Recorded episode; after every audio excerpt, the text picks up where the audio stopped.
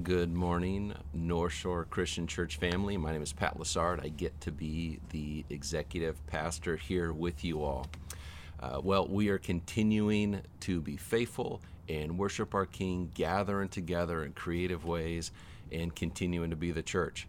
Uh, I happen to be in our lead pastor Scott Harris's backyard as we have uh, broke down our studio that we've been using as our worship arts team has done a phenomenal job. Wouldn't you all agree? They have done a phenomenal job as uh, helping us as a church pivot through these wild and crazy times and have um, upped the quality of what we've done for you, for us, and and just continuing to learn and grow and, and be faithful as a church. And and so they've just done a wonderful job uh, helping us do that. And right now we have broke down that studio as that we've been using in this last season to help us become a fully live starting next week during uh, 9 o'clock and 11 live welcoming and announcements and worship and preaching and uh, all starting next week and uh, in addition to the 11 o'clock service, we are having our children's ministry and our student services. So we just want to remind you that we're wanting to keep everyone safe and healthy, and we are working hard to make sure that that's happening as we uh, seek to honor all the governing re- regulations that are being handed down with our eyes on the Lord in seeking to uh, honor Him. Uh, we're jumping through those hoops and wanting to keep everyone safe. So so make sure to register as you come live. And, and if you're not able to come live yet, uh, we will be streaming live. So one way or another, we will see you and we'll continue to be faithful. So, so I'm in uh, Scott's backyard right now. So you might hear some uh, crows or birds or cars or sirens. And so uh, one way or another, it'll be fun. Um, we are wrapping up our series today straight from the heart and as we've spent a summer in the Psalms.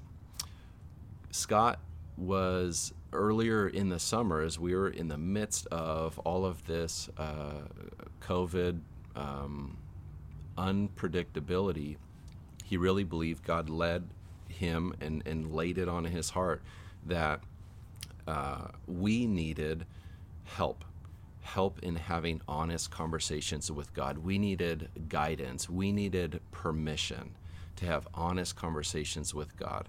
And so insert Psalms. Psalms, having honest conversations with God straight from the heart. And hasn't that been the case? Um, we've needed that. We've needed that as a church. This has been uh, a tough one, right? And so, as we get in, we, we get to wrap up this uh, series today. And I just want to kind of bring us back through memory lane over the last uh, eight, nine weeks with where we've been and, and what we've done in the book of Psalms. So, we started in the middle of June with Psalm 22. And I open us up, and it was a psalm that is a psalm of struggle. And King David, he cries out, where are you, God? Why are you so far from me? And then we had Scott lead us in the famous Psalm 23 The Lord is my shepherd, I shall not want. After that, we had Psalm 51, and it was Damien, Josh, and Scott speaking about the psalm of repentance as David was busted in his sin with Bathsheba. Uh, more on that in a moment. But then we had Mark with Psalm 62 as he uh, led us through that God is our refuge, that God is our refuge, and prayer, talking with Him, is a way to draw near to Him and uh, come under His protective strength and goodness. Then we had Psalm 63, and Sanjay led us through this this intimate and intricate psalm where David cries out, My soul thirsts for you, my soul longs for you. And he, appropriately so, intelligently helped us understand the complexities of how God made us. That we are we have a heart and mind, we have a soul and spirit, we have a body, and what to expect uh, next with uh, eternal life. Then we had Psalm 109, and Scott appropriately titled that a prayer at the end of his rope. It, was a, a hard psalm. Then we had our youth services, our, our youth ministry uh, step into our services, and Tyler and that team just did a phenomenal job. And they spoke about Psalm 78 and how, and called us as a church in just such a wonderful way, how we are to be a intergenerational church, a multi generational church from the top down. Everyone's included, and we need every one of us to be connected, working well together. last week, Psalm 139. How we are fearfully, wonderfully made. Scott led, Scott led us through that. How God intricately wove us together in our mother's womb. It was a beautiful, beautiful psalm. Today, we get to wrap up this series with Psalm 145 and it's a psalm of exaltation it's a psalm of praise it's a psalm of celebrating god and being in awe of god and it's uh, totally appropriate that we finish with this kind of psalm. Because if you've read the book of psalms there's a variety of psalms. There's uh, capturing good days and bad days and mountaintop experiences and valley experiences. And our preaching and teaching team prayerfully handpicked nine Psalms that would reflect this wide range of uh, emotions and experiences and responses and circumstances. And so, but as the 150 uh, songs uh, are, are sung and said, they're, um, they all, regardless of what the circumstances are, they all end all the time with this exaltation, with this focus of, God, I know you are true. God, I know you are good. So, regardless of whatever, you are always, always, always faithful. And so that's exactly where we're ending. And uh, Psalm 145 does it perfectly. So turn with me there, Psalm 145. I want to go ahead and just uh, go ahead and read it, walk through it, and then we'll uh, see what God has for us in it. Okay? Psalm 145 I will extol you, my God and King, and bless your name forever and ever. Every day I will bless you and praise your name forever and ever. Great is the Lord and greatly to be praised. His greatness is unsearchable. One generation shall commend your works to another and shall declare your mighty acts. On the glorious splendor of your majesty and on your wondrous works I will meditate. They shall speak of the might of your awesome deeds, and I will declare your greatness. They shall pour forth the fame of your abundant goodness, and shall sing aloud of your righteousness. The Lord is gracious and merciful, slow to anger and abounding in steadfast love. The Lord is good to all, and his mercy is over all that he has made. All your works shall give thanks to you, O Lord, and all your saints shall bless you. They shall speak of the glory of your kingdom and tell of your power, to make known to the children of man your mighty deeds and the glorious splendor of your kingdom. Your kingdom is an everlasting kingdom, and your dominion endures through all generations. The Lord is faithful in all his words and kind in all his works. The Lord upholds all who are falling and raises up all who are bowed down. The eyes of all look to you, and you give them their food in due season. You open your hand and you satisfy the desires of every living thing. The Lord is righteous in all his ways and kind in all his works. The Lord is near all who call on him, to all who call on him in truth. He fulfills the desires of those who fear him. He also hears their cry and saves them. The Lord preserves all who love him, but all the wicked he will destroy. Lastly, my mouth will speak the praise of the Lord, and let all flesh bless his holy name forever and ever. Psalm 145. I titled this uh, psalm, this sermon, God is good and God is good to me. It's one thing to generalize and, and, and agree in a broad sweeping stroke. Yeah, yeah, God's good. I believe that. And it's another thing to say personally with ownership, God is good to me. God is good to me. And so we'll, we'll see as, as David highlights that. Uh, to start off, God is good. God is good to me. Since that's true, speak it. Speak it. Let's look just again to those first few verses. David says, I will extol you, my God and King, and bless your name forever and ever. Every day I will bless you and praise your name forever and ever. Great is the Lord, greatly to be praised, and his greatness is unsearchable. How cool. If something is good, you speak it. You, you talk about it. You say it to others. Uh, our staff was together a few days ago and we were planning uh, this gathering. And at the end of this gathering, there was ice cream involved. And uh, as the topic of ice cream came up, I had to say this amazing ice cream that I had the night before.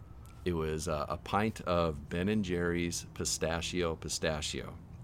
And as I said, how amazing it was, uh, there was another staff member that they lifted their eyes up and they're like, Ooh, that sounds really good. When something's good, you speak it. You speak it. Our family was taking a vacation over here um, a couple years ago to the Olympic National Park. And as we were making plans and doing research of, of where we needed to go, what we needed to do and experience together, I was talking with a friend who had been over here, and he said, You have to go to the Hoh rainforest. And sure enough, because he said it was good, we did. And it was nothing but impressive and an amazing experience for us as a family. And then one more thing when something's good, you speak it. The Psalm, Psalm 51, about David being busted in his sin, and this psalm of genuine heartbroken, heart poured out before God repentance that Damien, Scott, and Josh led us through, people talked. People were impacted greatly by the power of that message, by those men, those godly men coming together in such an authentic and genuine way and vulnerable way as they shared with us their own journeys and processes through repentance and God's goodness and restoration through those uh, through those stories, through our own brothers. And so, when something's good, you speak it. You speak it. And there's a couple ways that we see David speak it. We see him speak it to God, and we see him speak it to others and encouraging others to speak it. Okay? Speak it to God. When I think about God's goodness in my own life um, and speaking it to Him, I, I think I, I could not imagine doing life without you, God. I could not imagine. I, I know what it is like, and I want nothing to do with that. Living in the flesh, living for myself, and whatever that looked like, that that's the furthest thing that I want. I, I want to be with you and close to you. And I, I can't believe that He would love me so much, that He would forgive me so much of all the mistakes I've made and are going to make, that He would say He doesn't even remember them anymore. He doesn't even remember them anymore. And that He said what He meant when he said, It is finished and it is paid in full. That the power of Jesus' blood on the cross was enough to pay for everyone's sins, my sin, once and for all, all time, the entire world's. I'm just in awe of the goodness of God. And He didn't stop there that he would adopt me into his family. He would call me his own son, that he would love me, that he would give me his spirit, that his presence, his power would be with me, he would be with me, an ever present help in my time of need, that he would shepherd me, lead me, guide me. He would be faithful. He would be, even when I'm not, he would be my provider. He would be patient with me, gracious with me through my immaturities. And His Word, the grace of His Word, and knowing Him, knowing Him intimately, and being able to draw near to Him, having brothers and sisters, and being a part of a family, having purpose and meaning.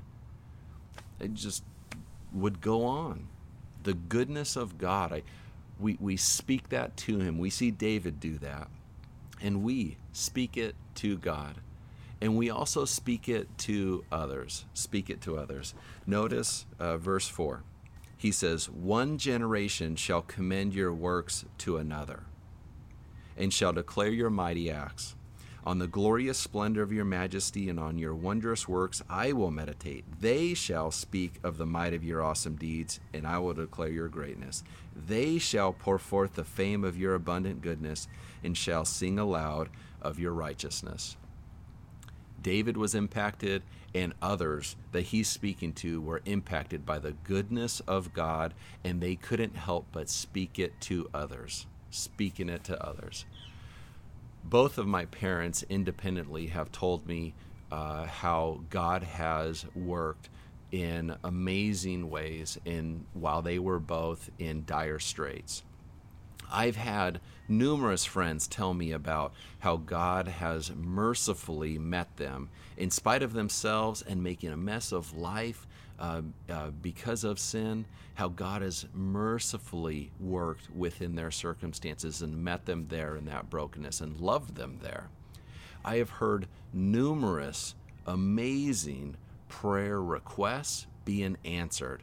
I've heard about other people going through horrible circumstances, horrible tragedies, horrible losses, and God being faithful in that. God meeting them there and being an ever present help in time of need. God shepherding them, uh, comforting them, leading them through horrible, hard times, and in a way that only God can, making things good, making something good, drawing something good in a way that only He could do. Not only have I heard that from all sorts of people throughout my life, I've also lived it. I personally have seen those things and experienced those things. How about you? How have you heard from others and personally experienced that? When it comes to speaking it to others, I think of a couple different things. I think of uh, letting others in. Because those things are true, what I've seen from God, experienced from God, I tell others and I let others in to what I see God doing, what I've seen Him do, how He's made uh, good beauty out of ashes that I've made, uh, how He continues to work, and I let others in to that window of my heart, to the window of my soul, to my experiences, to my past. I be honest and I let others in. I let my kids in my family and my friends and my coworkers, those that I'm doing life with, those that I'm discipling, those that God has uh, given me just a, a window of opportunity with. I let them in to how God is good and how He has been good to me.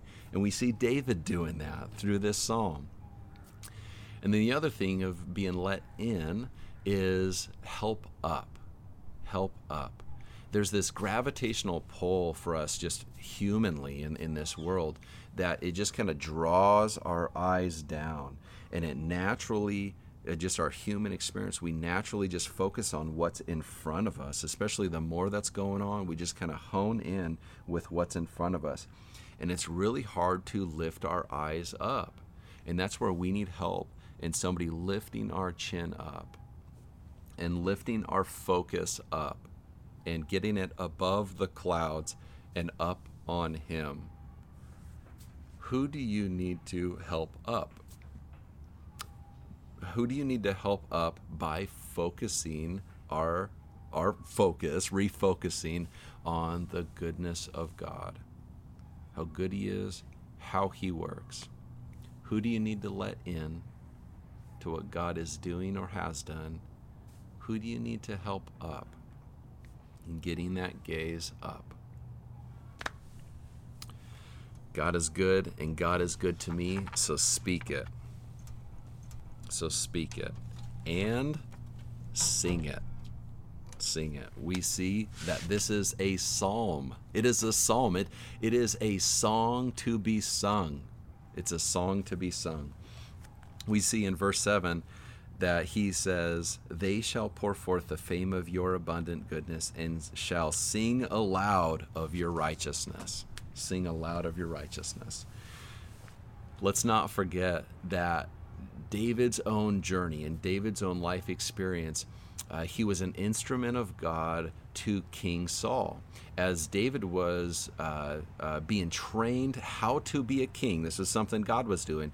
God trained David how to be a king as he put him in the king's presence and the king's uh, uh, courts. But how, why he did that, the circumstances were King Saul was tormented by evil spirits. He had led some he had let some evil spirits in as he had made some compromises in his relationship with God and life and he had let some evil spirits in to torment him.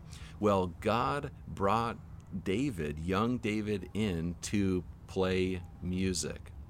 Not top hits, modern modern hits or whatever, but certainly he was writing some of these pieces of music, these own psalms and singing praise to our king in the front of the human king.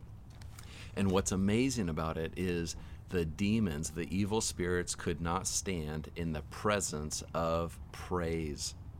They couldn't stand in the presence of praising God. It must have been like nails on a chalkboard. They just could not stand it. It made them cringe and flee. I think that's awesome. As God is being proclaimed and exalted and celebrated and highlighted in what is true about Him and how good and powerful and amazing and faithful He is, demons couldn't stand it. And so that's part of David's own story. As God is good and God is good to me, so sing it. David sung this, and uh, and he wrote that psalm out of that heart. And then uh, one more point I want to make about singing is: Did you know that God sings? Did you know that God Himself sings? Let's turn there. Zephaniah, which is a fun minor prophet name to say, Zephaniah 3:17 says this: "The Lord your God is in your midst, a mighty one who will save. He will rejoice over you with gladness. He will quiet you by his love." And then here it is. He will exult over you with loud Do you read that? Do you see that? Singing you've heard some very talented people sing, and you've probably heard, if you haven't said it yourself, wow, that person has the voice of an angel. It just like cuts through, it just kind of cuts through to your heart. It pulls your heartstrings, it penetrates your bones, it, it moves you on the inside out. It's amazing. Somebody that is truly gifted and talented in music and singing. If that's the case on a human to human level, can you imagine? Can you imagine what the voice of God singing sounds like? To hear that. And we will. It blows me away. So God Himself sings and he made us in his image and likeness and so he gave us voices now as we sing together um, you don't want to hear me sing left to myself i don't have i'm not talented in that way. And most of us aren't. There's a few of us that are and we prop them up to lead us not sing at us but to lead us so that we sing together. We are the worship team. We have some people on stage and form a band to lead us so that we would exalt the king that we would praise our King together. And it's something that binds us together as Christians, as believers, as brothers and sisters. We come together to sing the praises of our King. A few other things about worship worship is an expression, rather, singing is an expression of our worship to God. It is a response to Him, about Him. Singing is prayer. Singing is talking. It's a conversation with God. It is using words to converse with our good God. And then lastly, singing focuses our attention. It gives credit where credit is due. God is good. God is good to me. God is good to you. So speak it and sing it. Sing it. And then lastly, God's good. God's good to me. So speak it, sing it, and live it. Live it. Put it to practice. Uh, because of His goodness, it changes how we step from day to day, how we live from day to day, how we focus our day to day. And let's look here in verse 8 through uh, 10. The Lord is gracious and merciful the Lord is gracious and merciful, slow to anger, and abounding in steadfast love. Abounding, limitless.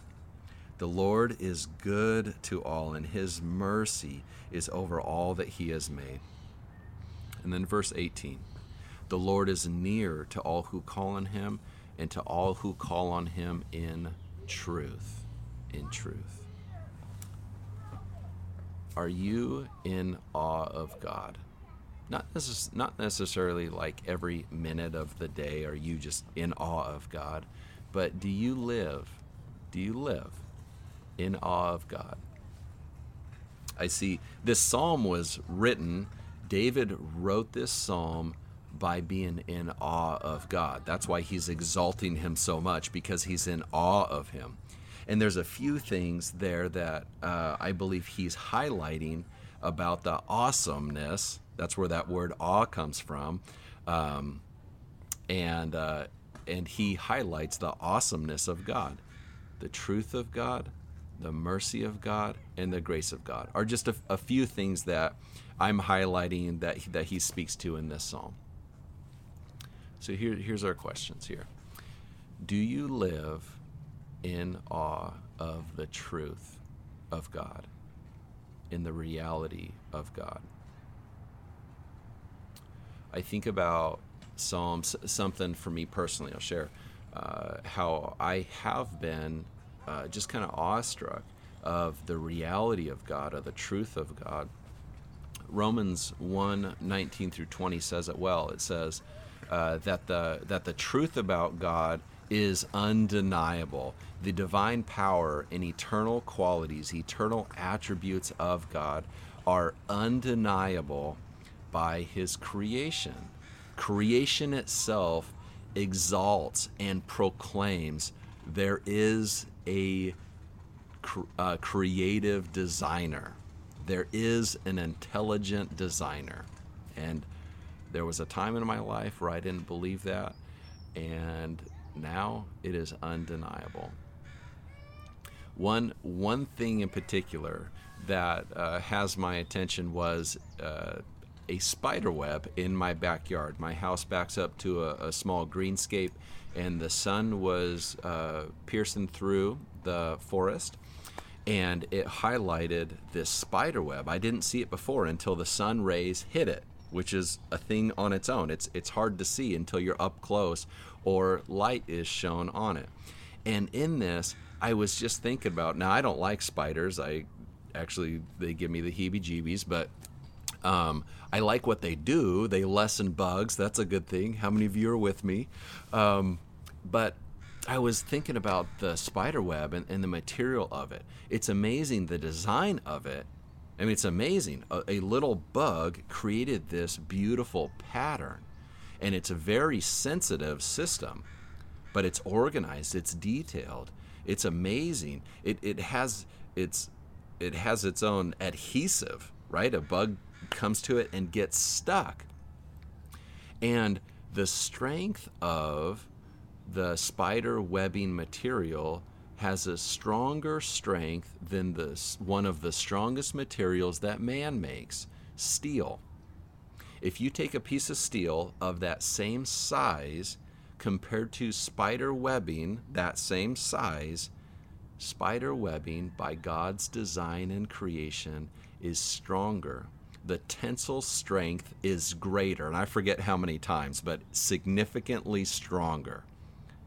God did that. And that blows me away on such a kind of micro level. And that's not, that's, we're not even talking about the macro level about how God perfectly tilted the earth and the rotation of the earth it's like 97,000 miles an hour with the moon perfectly orbiting the earth which affects seasons and tides and we orbit the sun at this perfect distance and we're talking about three different spheres within this uh, solar system within this galaxy which is one of billions of galaxies blows me away. The, the truth about God, the reality about God. How are you in awe of the truth of God? Next, something else that David highlights is mercy. Mercy. And he says God is very merciful, limitlessly, limitlessly. It's amazing. How are you in awe of the mercy of God? How do you live in awe of the mercy of God. Something that's struck me recently is the, the vastness of his forgiveness. And it was really highlighted through Hebrews 10, 17, and 18. And it says that um, it says that he forgives uh, my sin so much that he doesn't even remember them anymore. That's how significant the sacrifice the the punishment that Jesus took that I would be forgiven that much. And it's the same for all that believe. His blood was so powerful, Jesus Christ on the cross. I'm speaking to you, Christian, reminding you, brother and sister, of the power of Jesus' blood. But if you don't know Jesus, if you don't get anything, uh, God wants you to understand this the, the, the power of His love. Jesus Christ paid in full once and for all on the cross. He shed his blood to meet the wrath of God in justifying you and making you right by paying your outstanding debt that sin had as it stood against you and God and separated you and God. And the power of Jesus' blood paid that once and for all full. So much so, he says, I don't even remember them anymore. As as he wants us to come to him in faith, believing him, trusting him, receiving that gracious, merciful sacrifice of Jesus on the cross, he comes he wants us to come to him in that love, in that faith, in that trust. And when we do that, he says, it's done. It is done. It is finished. It is forgiven. I don't even know what you're talking about. I don't remember them anymore. And for a long time, I thought he was just saying, like, you really know how screwed up you are and have been, and I do too, but we're just going to kind of pretend that um, you know, I don't I don't really remember them, but you and I both know I really remember them because you've had a lot, you've made a lot of mistakes, right? I've been wrestling with the fact that he says he doesn't remember them anymore. And if he says something, it's true.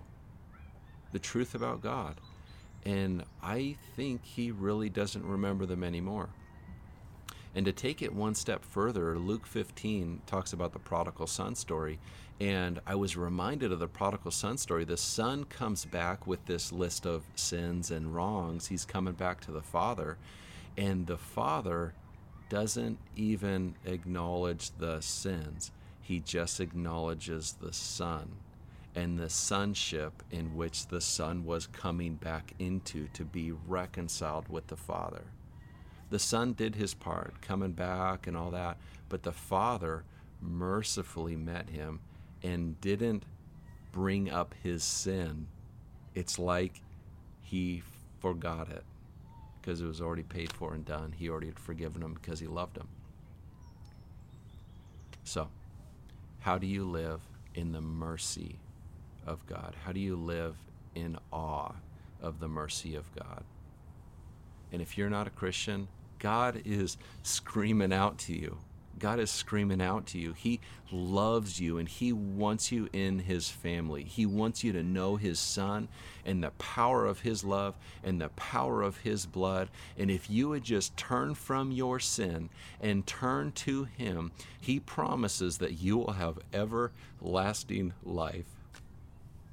And you will be reconciled with Him and you will be met with grace, which is the next point. How do you live in awe of the grace of God? Mercy of God means you don't get what you deserve, meaning punishment of your sin and hell, that eternal punishment of God, which is a real place. As true as there's a God, he says there is a real heaven and there is a real hell. Grace is not is is getting what you don't deserve and so if what if what we deserve is hell and punishment because of our sin against a perfect God, a perfect God, grace is getting what we don't deserve. And he pours out his love and he pours out himself and he invites us into his family and so on and so on. Lots of grace. So, how do you live in awe of the grace of God? For me, I, I'm in awe of the grace of God through His Word, how He reveals Himself specifically and intimately so that we would know Him, draw near to Him, know His heart, know His mind, what He cares about, and what we have to look forward to. And, and He has given us His Spirit to understand these spiritual truths. And He has given us everything that we need for life in godliness we already have it through His Spirit right here, right now.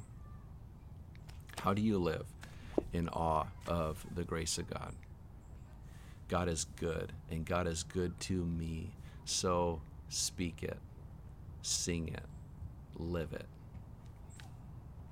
Right now, we're going to continue in our practice, and we're, we're going to practice what we preach, and we're going to sing to our King right now. And so, if you're not a Christian, God is extending that invitation to you. He wants you to know Him, He wants to forgive all your sins and invite you into His family. Uh, please do reach out to us. Please do at the end of our service, uh, take advantage, click on that Zoom link for prayer, for conversation with a pastor, and we'd love to walk with you through what it means to know God and walk with Him. We'd love to hear your story and what God's doing to draw you in, draw you in. And if you're already a Christian, you're already a believer and a brother and sister, let's join together. Let's again, let's bind together as we are the worship team, praising and proclaiming our good God and King. Worship with me now.